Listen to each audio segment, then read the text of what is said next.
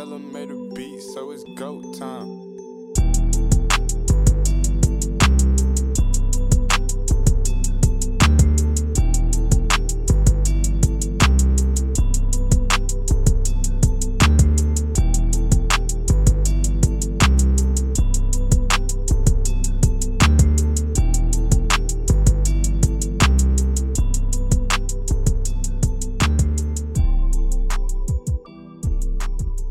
Welcome back, Grizz Nation, to another edition of the Core 4 Podcast, a podcast on the Grizzly Bear Blues Podcast Network alongside GBB Live, the 3ND Podcast, and the Starting 5 Podcast. Make sure you're liking, subscribing, downloading, writing reviews, whatever you need to do on the Grizzly Bear Blues Podcast Network on Spotify, Apple Podcasts, Google Podcasts, Stitcher, Megaphone, iHeartRadio, or wherever you listen to our podcast. Grizzly Bear Blues is a blog under SB Nation. You can find it on the web at grizzlybearblues.com or on Twitter at SB and Grizzlies.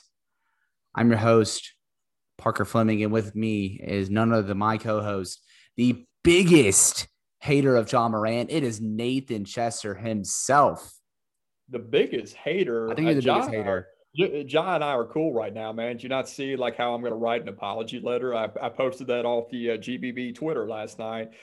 You make two pivotal threes in the fourth quarter and overtime. Look, I'm going to give you your respect. I said he couldn't shoot at the beginning of the night. He still can't shoot, if we're being honest. But still, you come through in the clutch like that, I'm not going to be hating. And so I got to give an apology. Hey, you're shooting 38% from three this month. So he's shooting 27% for the season. Hey, look. He's on the up and up. I don't care. He's on the up and up. He'll be fine. But, you know, there's a lot to unpack from last night's game, so I really want to get into that for this episode. I mean, for one, just to go off on a non-Grizzlies tangent here, if there wasn't a case for Nikola Jokic to be the front runner for MVP, he just solidified it last night. I don't care that he was going up against an undersized Xavier Tillman or Brandon Clark.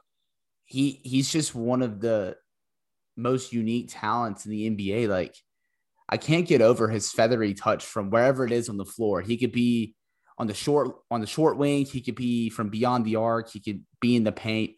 His just touch, regardless of who's on him defensively, is just really a sight to behold, especially for a guy with his size and his peak athleticism. He, you mentioned his feathery touch.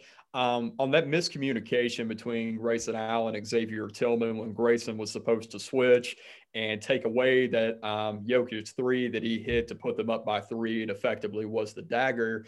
I don't even think that shot barely hit the net. Like, it just it went all the way through. But in defense of Xavier Tillman last night, it's not often that you see a guy's opposing matchup go off for 47, 15, and 8, and you think, wow, he did all that he could have done. But that's exactly what I think about Xavier Tillman. It's extremely rare to see a team get totally checkmated in a regular season game. That's something you'll see in the playoffs a lot because coaches go through their various adjustments on a game-to-game basis, and eventually there are no more adjustments to be made, and the other team has just figured the other team out. We saw that in 2015 with the Golden State Warriors and the Memphis Grizzlies. There was just nothing more that they could throw at Klay Thompson and Steph Curry to slow them down. Their spacing and their ball movement was just too much to overcome. But that's exactly what we saw last night. They were throwing traps at Jokic, and they were able to force some turnovers. He had 7 turnovers on the night, but he's simply he's the best passing big man in NBA history at this point. I don't think that's really a question. And when they threw traps at him, he would pick up hockey assists. He'd find open shooters, and he would tear the Grizzlies apart that way. And then you saw what happened when they tried to leave Tillman on an island alone with Jokic. And this is how other teams must have felt going up against Zach Randolph, like in the early 2010s, because it just felt inevitable. He was just being literally grinded to death in the low post, and you knew – just maybe he might miss. He may miss a point-blank bunny, but outside of that, there was nothing the Grizzlies could do. And really, it's a testament to how great Ja Morant was in overtime that there were even moments that you thought the Grizzlies were going to win, because I didn't want to say it off the GBB account for the hate that I would receive, but I felt for sure that game was over going into overtime, not necessarily because of the change in momentum, but just because I knew they were just going to force feed Jokic and there was nothing Memphis could do. You know, it's fair. And no, it's just what the MVP talents do. I mean, no matter what you throw at them, they're going to make shots. They're going to make big plays. They're going to find their teammates, whatever it is. Sure. I think also too, just, I do want to get into this too with Xavier Tillman and just his performance last night. He did, like you said, he did all he can against Nikola Jokic, even though Jokic shredded for 47 points, 15 rebounds, 8 assists. I will say one thing that's a little silver lining in there as well is from the traps and from ultimately just putting him in spots where he has to force the pass is they forced him to 7 turnovers. I think that's a kind of a dub there, but Xavier Tillman's just his emergence and his play, especially over the last couple of games, has been awesome. Last night in particular, he had 18 points and 14 rebounds, his first career double-double. And I know Joe Mullinax is just dancing in the streets because Jonas Valanciunas was out and there's still somebody to go get rebounds. It's an interesting concept, you know, like 5 players on the floor are responsible for rebounds, not just one. It's truly a remarkable concept. But, you know, I'm really just enjoying what we're seeing from Xavier Tillman from, you know, a rebounding standpoint, defensively. And one of the things that I've kind of beat the drum with on Twitter so much, just his potential to shoot 3-pointers, especially from the corner. I want to say in the draft, that on some like 3-point star workout or whatever, Xavier Tillman like rated the highest of any rookie on right. That drill. Yeah. Hitting like 75% of his threes. So I think he's just showing his upside. Sure, and he's over 30% from 3 right now. I don't have his stats in front of me for what he's shooting on corner threes, but it feels like he's hardly missed on them over the last couple of weeks. But I'm talking about this in my Valanciunas piece that will be released tomorrow. But the Grizzlies really miss Jonas Valanciunas defensively last night against Jokic. And I think there's an underrated aspect to the defensive value of the traditional big man. And I think objectively speaking, Xavier Tillman, we're both so pleased with him to see how he's developing, to see how he is growing into a modern big man who can switch effectively, who can defend several positions, who is an effective rebounder in his own right. He has a role on this team going forward. But there is a place for guys who are good rim protectors. Jonas Valanciunas, he ranks in the 76th percentile for defending at the rim this year. Opponents are shooting 58% against him at the rim. And he is a big physical body that you can throw at someone like Nikola Jokic. And at the end of the day, Jokic isn't getting 47 if Valanciunas was on the court last night. We know that Tillman did everything that he could do. And maybe Jokic is able to score in some more versatile ways against Valanciunas in a way that he couldn't against Tillman. The Grizzlies are using Valanciunas in drop coverage that can lead to more mid-range and looks from 3 for Jokic. But off on stats, the Grizzlies' opponents are shooting 3 percentage points better from 3 when Valanciunas is off the court as compared to when he is on the court. So yes, they're shooting better from the mid-range, but they're shooting worse at the rim and they're shooting worse from 3, which kind of negates whatever impact the opponents are having from the mid-range area. But you look in overtime and Jokic is just grinding Tillman to death in the low post. And it's a checkmate. The Grizzlies have nothing left in the kitchen sink to throw at him. But having a big physical body like Valanciunas to put up against somebody like Jokic, that holds real value, and it can have value in a playoff series as well. So yes, Tillman is the more versatile and the superior defender. He fits the modern NBA better defensively than Jonas Valanciunas does, but you can't sell him short. There are plenty of nights where he can be very impactful on that end of the court, and last night would have been one of those games. I think more specifically with post defense, especially just because you know, he's 7 feet tall. He's a physical player who's not afraid to use his body. And obviously, he's a veteran. He knows how to get away with foul calls. I mean, as we saw last night with Xavier Tillman, he got into foul trouble a little bit with Nikola Jokic and just ticky-tack fouls, really. But I do think that Valanciunas is valuable in that sense. With the three-point shooting, I don't know if it's more about what Jonas Valanciunas does rather than who's on the court.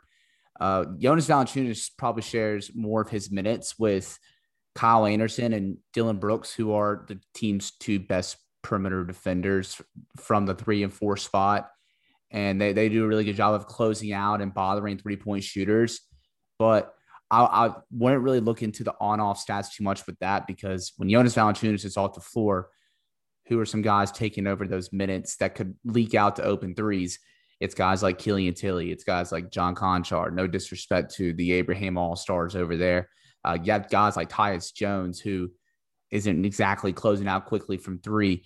So I wouldn't look into that too much. And also, too, I think one thing that the main area where Jonas Valanciunas gets exposed is drop coverage in the mid-range, as you know, guys like Karis LeVert, Malcolm Brogdon, those kind of guys have kind of torched Valanciunas. But no, I think especially last night, not even just from a physicality standpoint, but just from a height standpoint, they needed somebody bigger to contest Jokic's shots, because all he had to do against anybody the Grizzlies put on him, whether it was a trap or whether it was Tillman or whether it was Clark, all he just had to do was shoot over him. I mean, he's 7 feet tall. Like, there's no other 7-footer on the floor. And I do think Valanciunas would have been helpful, but I mean, like you said, I know it's really tough to say he gave it all he can when his opposition scored 47 and got 15 rebounds and got 8 assists, but Tillman did a fine job even when he was on that island. It's just one of those things that Nikola Jokic is a top 5, top 7 player for a reason. Yeah, absolutely is. And that's why you can't really be that frustrated with the end result, because it just felt inevitable. I remember looking over at my dad on the other couch when the Grizzlies were up by 4. And this is something I also want to talk about. You cannot play to not lose and expect to win a basketball game in the NBA. I was getting vibes and throwbacks to Game 1 of the 2012 quarterfinals when they played against the Clippers, when the Grizzlies essentially stopped playing offense for the final 7 minutes of that game, ran little to no offense, and then just threw up shots at the end of the shot clock while the Clippers just hit three after three after three, came back from 27 down. I think we all had PTSD from that night. But the Grizzlies were up by 12, I think, with about 3:40 remaining, and they did not score again until about 40 seconds left in the game when Ja Morant was able to score a physical layup against Will Barton. But it was a lot of standing around, a lot of dribbling, and a lot of shots at the end of the shot clock while the Nuggets just methodically went through their offense through Jokic. And the Grizzlies, when push came to shove and the Nuggets were going to run everything through Jokic, the Grizzlies just didn't have an answer for it. But, man, all they had to do in that 3:40 stretch was maybe make 2 or 3 shots, and that would have been enough to win the game when you have a 12-point lead. And, you know, you can't be that mad about it, because it's not a game they should have won. They shouldn't have beaten Milwaukee on Saturday. But when you take a look in the standings, San Antonio and Golden State are winning right now. San Antonio and Golden State, the Grizzlies are just 1 game away from being out of the play-in entirely. No, they're not. Not entirely. San Antonio and Golden State, I think, are both 1 game back in 9th and 10th. Yeah, but New Orleans is 11th right now, and they're 3.5 games back from San Antonio, and they're losing. Yeah. They've lost 3 in a row. So yeah, I'm wrong on that, but the teams that are behind them are closing in, and you don't want to put yourself at risk of that. And you take a look and say, you know, maybe we're not expected to win this game, but you had them on the ropes, and you want to be able to land that haymaker when you have the opportunity to do it. And so can you really get that angry about it to the point where you're thinking, what a horrible, awful loss? I'd probably say the New York game fits that mold a little bit better than this one, but you've got to be able to close out in those situations. And Grayson Allen, he's having the best month of his NBA career. I will say clutch time has not been kind to him over the last week. It has not, no. That dunk attempt on the 3-on-1, it's a dumb decision. I'm not going to defend it. It would have been hilarious if he had converted it. It would have been awesome. I blame De'Anthony Melton more for that, because Melton was like running on his hip when he was driving to the rim. The spacing was awful. So either Grayson had to either finish at the rim or kick it out for a 3 on a 3-on-1, which you don't really want to do. So there was that. And then Melton throws that outlet pass that didn't even have a chance. They got intercepted when they were up by 3. My dad looked over and said, if I didn't know anything about the NBA or the Grizzlies and you told me they were actively trying to lose this game, I'd probably believe you. Well, I will say, yes, that not the best crunch time decisions there from Grayson Allen, De'Anthony Melton. Again, those guys are 30-year guys who, let's be real, those two guys in particular, they haven't been in a lot of crunch time moments. I mean, De'Anthony Melton was in some last season, but Grayson Allen really wasn't. I mean, a little bit in the bubble, but not really. And I also would argue, yes, that Jokic poster attempt was a really dumb decision. There was a little bit of a no call as well. There was a slight shove from Jokic, and it's weird. Whenever it's been kind of common in today's NBA, if a guy's up in the air, you make any sort of contact with him, it's a foul because you're affecting his landing. And the NBA is really like cracked down on that. So it was a weird no call there. The outlet pass. It's really tough to just find like culprits, like you said, and like last night's loss. I mean, it's really just pointing down to Jokic. But I do want to say too, I know you were kind of like whatever about the offense because it just kind of, I guess, stagnated and didn't have a lot of actions, playing to lose, whatever, or playing not to lose. But just how Ja Morant was able to step up to the challenge and really go toe-to-toe with Jokic. Sure. In that final regulation periods, like that was just sensational. And he just kind of reminded everybody of the kind of talent that he is, the way he could take over a game. I think he maybe a little personal vendetta against ESPN for having Michael Porter Jr. ahead of him in the ESPN 25 under 25 rankings. Mm-hmm. But he went toe to toe with him and he made some tough shots. He made some tough drives. And he really just, I think one of the things that kind of got to them with that offense is they're going to run with Ja because he kind of just, you can tell, it's just like, all right, give me the ball. I'm going to go get a bucket. And what do you expect? He has freaking Campazzo on him. I don't even know if that's how you say it. Quick interjection, because I see the Argentinian section of Twitter got a little bit fed up last night by Ja's comments that some reporter, I think it was from Peru, asked him, said, what do you think about Campazzo's defense? And Ja said, I had 36 and 12. I mean, I think that speaks exactly. Yeah, Campazzo is not a good defender. He's just annoying. He's an annoying defender. All that chest guarding, all that grabbing, it's annoying theater. It's not good defense. It will not help him against any star that he's having to guard. He's not a good defender. He acts like he is, and he isn't. And he showed that last night. Yeah, but I think one thing that I guess this is like important as far as the construction of this Grizzlies team going forward. Granted, I think fatigue got to them. It's not them as in like the entire team, but the guys, the perimeter guys that aren't named Ja Morant, so like Grayson Allen, De'Anthony Melton, Kyle Anderson. I think the fatigue, how much time they're playing, plus playing in altitude. I think that got them, that affected their shots, all that stuff. But it's one of those things where they got to be mindful going forward. Like if you're going to run through Ja Morant in crunch time, you got to optimize floor spacing. And that means putting guys on the floor with him that teams are going to respect. Mm-hmm. I mean, teams are going to respect Grayson Allen and De'Anthony Melton throughout the course of a game. But what about in crunch time? Are they going to give them that same level of respect? I think that's where Jaren Jackson Jr. really comes in at that 5 position as well, because it just spreads out the entire floor for Ja Morant to work. And I mean, it was fun. I mean, seeing Ja just, he was going at Will Barton. He was going at Nikola Jokic. He was doing basically what you've been screaming at him to do. Basically, all season on Twitter. I mean, and I would like a little bit of a middle ground where, you know, I want him to be active and aggressive, but I also don't want him to pound the air out of the rock for the full 24 seconds of the shot clock. But I don't really blame him for that. We need more late game creativity for Taylor Jenkins in that way. And Taylor Jenkins is a great coach. He's demonstrated that over the last 2 years. But out of time, after timeout plays, and late game execution, I think he's demonstrated a little bit of a weakness for here, especially over this last stretch in the last month. And he had 2 opportunities to design a play for Ja Morant. The first one, Ja just kind of goes one-on-one. It doesn't really work out. That is what it is. And I want Ja Morant to take the last shot. But at the end of the first overtime, that play drove me absolutely crazy.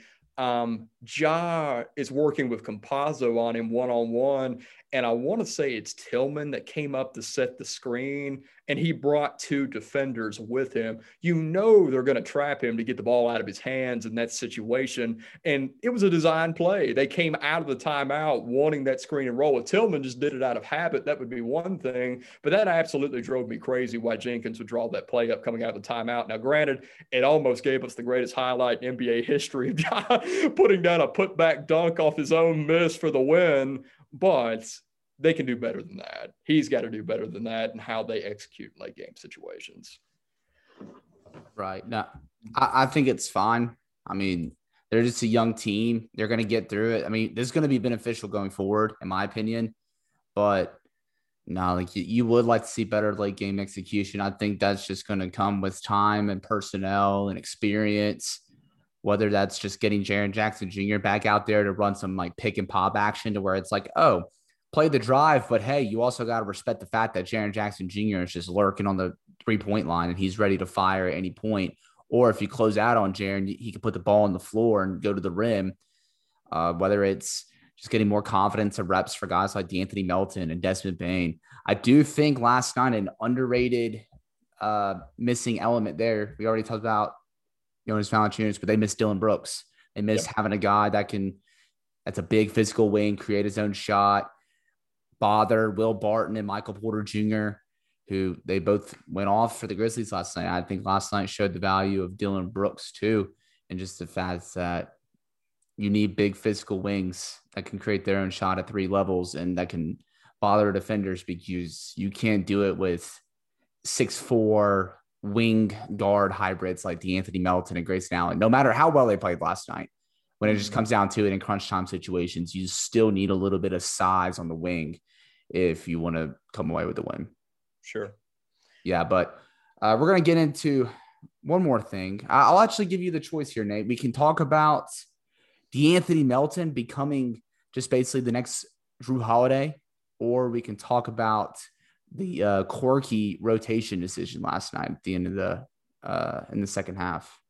I think we can hit both really quickly because I just don't think there's a whole lot to say about Melton at this point. There's not been a team, and you'll make fun of me for it, but there's not been a player in recent NBA history who has had the increase in three-point percentage from one season to the next on the type of volume and attempts that Melton is taking like he has this year. It's been absurd to see him take the leaps that he has as a three-point shooter. He was getting into passing lanes. He had multiple steals last night. He's 23 years old. I don't know what he's going to be, but I think he's going to be great. I think he's a core piece going forward. I think you're going to reach a breaking point at some point where he's going to be too obviously good to not start anymore. And I think that'll be a really interesting discussion once that time comes. I mean, that discussion is even coming up even now, but if he keeps taking leaps and developments in his game, do you start to talk about him as the centerpiece in a trade for another star? Because I don't think you can keep him in his current role for that much longer. It's going to be interesting. Matt Moore, from also known as Hardwood Paroxysm, had said that he's been saying on recent podcasts, but he's just going to go ahead and place his money on De'Anthony Melton winning Sixth Man of the Year next year. Pretty high praise. That I think he'll probably be like the top 5 to 10 in voting this year. Hopefully, fingers crossed. But no, the evolution of his game has just been such a fun thing to marvel at, like you said, with this 3-point increase, not just from a percentage standpoint, but from a volume standpoint. I know I've highlighted how he's become more and more confident as a pull-up shooter. And as we saw last night in that first half, he was taking heat check threes from like 30 feet out. And I thought they were going in. I thought like his mechanics don't break down when he's shooting from like 25 feet. It's so fun to watch. And I always say Jrue Holiday because I've done some like statistical comparisons from year three players. And Melton compares favorably to guys like Jrue Holiday and Fred VanVleet. Is he going to be there? No, I don't know. But he's only 22 years old. Like, he has that upside he can grow into, you know, like a very good starter on a very good team, or maybe even a borderline all-star. I know we've always thrown out Marcus Smart out there as a comp, but if he keeps doing this, he's probably better than Smart. he's been better than Smart this year. Whether he's a totally better player than him going forward, I guess, is up for debate, but I think he's been unquestionably better than Smart this year. Mm-hmm. Yeah. And so that one last thing I want to get into before we close the show is, so last night, Coach Taylor Jenkins, he did not play Tyus Jones in the second half of the game. And he said it was more of a rotation decision rather than a straight up like, oh, he was out, he was just injured or just wasn't feeling well, whatever. And I think there's more to play to it. I know we talked about this before the podcast, but you didn't think that he played good. To be honest, I didn't even notice him out on the floor, if that really indicates anything. And I love Tyus Jones, but I just didn't really notice him out there. And also, too, they really couldn't sit Conchar, who found some sort of run himself in the second half that probably sent Brandon Abraham with Doge to the moon. And I wonder if this is going to be something to monitor going forward, because we saw in Miami, Winslow's better with the ball in his hands. So is this just kind of like, oh, this was just one game, flow of the game kind of thing, or do you actually see Tyus Jones out of the rotation? First off, I think last night was kind of a unique situation because, on the other hand, I did notice him during that second quarter stint that he had, and he was bad. He was 0 for 3 from the field. He had 2 turnovers, so he wasn't even taking care of the ball. The biggest issue was the greatest asset that Tyus Jones brings is that even when he's not hitting floaters, even when he's not scoring or necessarily getting assists, he gets the Grizzlies into their offense. He gets them into their sets. And you got to see what it was like when he was not a part of the rotation in the Orlando bubble, how disjointed the Grizzlies bench looked offensively without him. And we were thinking like, man, he may be like the 4th most impactful player on this team. Here's the problem last night. Shaq Harrison for the Denver Nuggets harassed the living heck out of him. Oh, he's a really good defender. He's a really good defender, and Harrison was just harassing him every single time he got the ball past half court. And so Tyus couldn't even get to a certain comfort level for himself to be able to even get the Grizzlies into their offense. And if he can't do that, then he doesn't really bring you any value of any kind. He's not a good shooter. The floater comes and goes. He's good in that little mid-range area with the floater that he's known for. He's shooting a higher percentage on it than he did last year, which is really surprising according to my eye test anyway.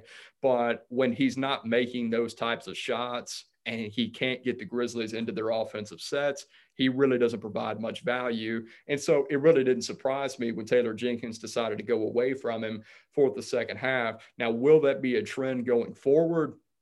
I would say probably not. I think last night was a unique circumstance, but I will say if Justice Winslow continues to struggle as just a general offensive player in general in the second unit, and Taylor Jenkins is looking for ways to get him going, maybe using him as the de facto backup point guard, having the ball in his hands like he did a good majority of the time back when he was in Miami, may get him back to being what he used to be. And I've already expressed this opinion on the Core Four, and I've written about it. I think Tyus Jones is in discussion to be the odd man out. I really think he is. When you go down that backcourt of De'Anthony Melton, Desmond Bain, Grayson Allen, these are guys who have elite aspects to their skill set, and that's just not something that Tyus Jones brings. Does he bring steadiness? Is he a good floor general? Yes. But I also think that Justice Winslow, someone that Zachary Kleiman has said is a core piece going forward, can also fill that role. And the Grizzlies have a lot more stake in getting as most out of Justice Winslow as they possibly can than they do Tyus Jones. So I wouldn't be surprised if you start to see him get phased out a little bit. And I won't be shocked if he's not a member of the team at the beginning of the 2021-22 season. Yeah, it's going to be interesting. I mean, in my quick opinion, Ja Morant, his minutes have taken a nice little uptick, kind of what everybody really wants to see. Everyone's complaining about minutes distribution and all that fun stuff. But since the All-Star break, he's averaging 34 minutes a game, which leaves 14 open minutes for point guard minutes. Are you going to take out floor spacing with a guy like Bain and play Tyus? Or are you just going to like let it be by committee and trust guys like Justice Winslow and De'Anthony Melton to just run that second unit while John Morant's out, because you can also play those guys with John Morant. So it's going to be interesting. Like, you can probably come up with so many different line rotation combinations that they can roll out, and we're still probably wrong because everything's kind of kept close to Coach Taylor Jenkins' chest. But, Nate, we're about running all out of time here. Just plug in your stuff. Let the people know where they can find you. You can find me on Twitter at NathanChester24. You can find all my Grizzlies-related content at grizzlybearblues.com. Yep. Make sure you're following him. Don't cancel him and all that fun stuff. But you can follow me on Twitter at Paca_Flocka. Follow the blog on Twitter at SBN Grizzlies and read all the brilliant work at grizzlybearblues.com. Make sure you're liking, subscribing, and downloading to the podcast so you can get every single episode of the Grizzly Bear Blues Podcast Network, GBB Live, 3&D, and the Starting Five Podcast. That's on Spotify, Apple Podcasts, Google Podcasts, Stitcher, Megaphone, iHeartRadio, wherever you get your podcast. With that, that's all, folks.